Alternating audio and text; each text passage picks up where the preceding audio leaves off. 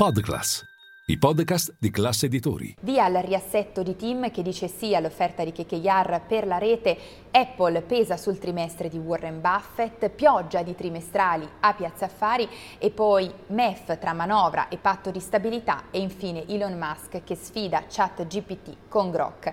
Io sono Elisa Piazza e questo è il caffè ristretto di oggi, lunedì 6 novembre con 5 cose da sapere prima dell'apertura dei mercati. Linea mercati. In anteprima, con la redazione di Class CNBC, le notizie che muovono le borse internazionali. Ripartiamo subito da TIM, da seguire in avvio di seduta il titolo dopo che il CDA nella serata di ieri ha comunicato di aver accettato l'offerta vincolante del fondo americano KKR per la rete, senza però passare dall'assemblea, a differenza di quanto richiesto dal primo azionista di TIM, Vivendi, che ha annunciato è pronto a dare battaglia in tribunale. TIM incasserà fino a 22 miliardi di euro per la rete, dunque questi i numeri dell'offerta e per quanto riguarda TIM si apre un nuovo capitolo, è la prima TLC in Europa a scorporare la rete dai servizi. Grazie a questa operazione ridurrà il suo debito di 14 miliardi di euro, ma resta la grande domanda se sarà sostenibile dunque in futuro solo con il business dei servizi e TIM Brasil.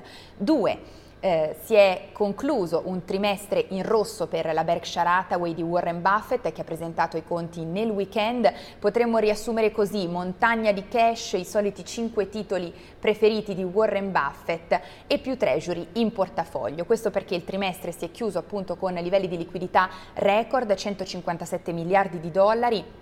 Poche le opportunità di affari fiutate nel trimestre da Warren Buffett, che ha preferito piuttosto approfittare della salita dei rendimenti investendo in treasury a breve termine. Per quanto riguarda il risultato operativo, l'utile operativo è cresciuto del 40% nel trimestre, questo fa riferimento ai profitti delle società del conglomerato, dalle ferrovie alle assicurazioni, ma il risultato della Berkshire Hathaway è in rosso, con una perdita di 12,7 miliardi di dollari a pesare le performance borsistiche, in particolare di Apple, perché infatti il portafoglio di Warren Buffett resta concentrato per il 75% su 5 titoli, i suoi preferiti. In primo piano Apple, al primo posto c'è Apple, seguono poi Bank of America, Chevron, Coca-Cola e American Express.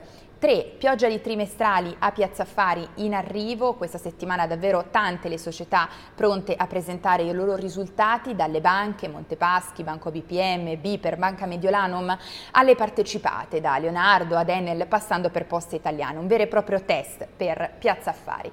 E poi 4. Si apre una settimana ricca di appuntamenti per il governo, in particolare per il MEF. Domani infatti iniziano le audizioni in Commissione Bilancio sulla manovra che invece riceverà il parere di Bruxelles il 21 di novembre, lo ha annunciato il commissario agli affari economici Gentiloni. A proposito poi di appuntamenti in Europa, Giorgetti volerà a Bruxelles mercoledì e giovedì per Eurogruppo ed Ecofin, in quel caso sul tavolo ci sarà ancora una volta la riforma del patto di stabilità, l'obiettivo, lo ha detto lo stesso Gentiloni, è di trovare almeno un accordo sul piano politico entro la fine dell'anno, perché teoricamente tornano le vecchie regole se non si trova un accordo a partire da gennaio del 2024, sarà necessario comunque un periodo transitorio. E poi 5, concludiamo con Elon Musk che sfida ChatGPT, tra l'altro dopo aver cofondato OpenAI, la startup madre di ChatGPT, sfida il celebre chatbot con Grok, un nuovo strumento di intelligenza artificiale generativa, letteralmente un nuovo chatbot. Il nome non è casuale perché Grok significa aver assimilato a pieno un concetto. Bene, si tratta di un nuovo chatbot che presto coloro che hanno l'abbonamento Premium AX potranno testare, e la novità, il punto di forza secondo Elon Musk di Grok rispetto agli altri chatbot, dunque ChatGPT piuttosto che Bard di Google, è il fatto che abbia accesso proprio alle informazioni del suo social media, dell'ex Twitter X. Staremo a vedere. Per il momento è tutto, vi aspetto in diretta a Caffè Affari con tutte le notizie.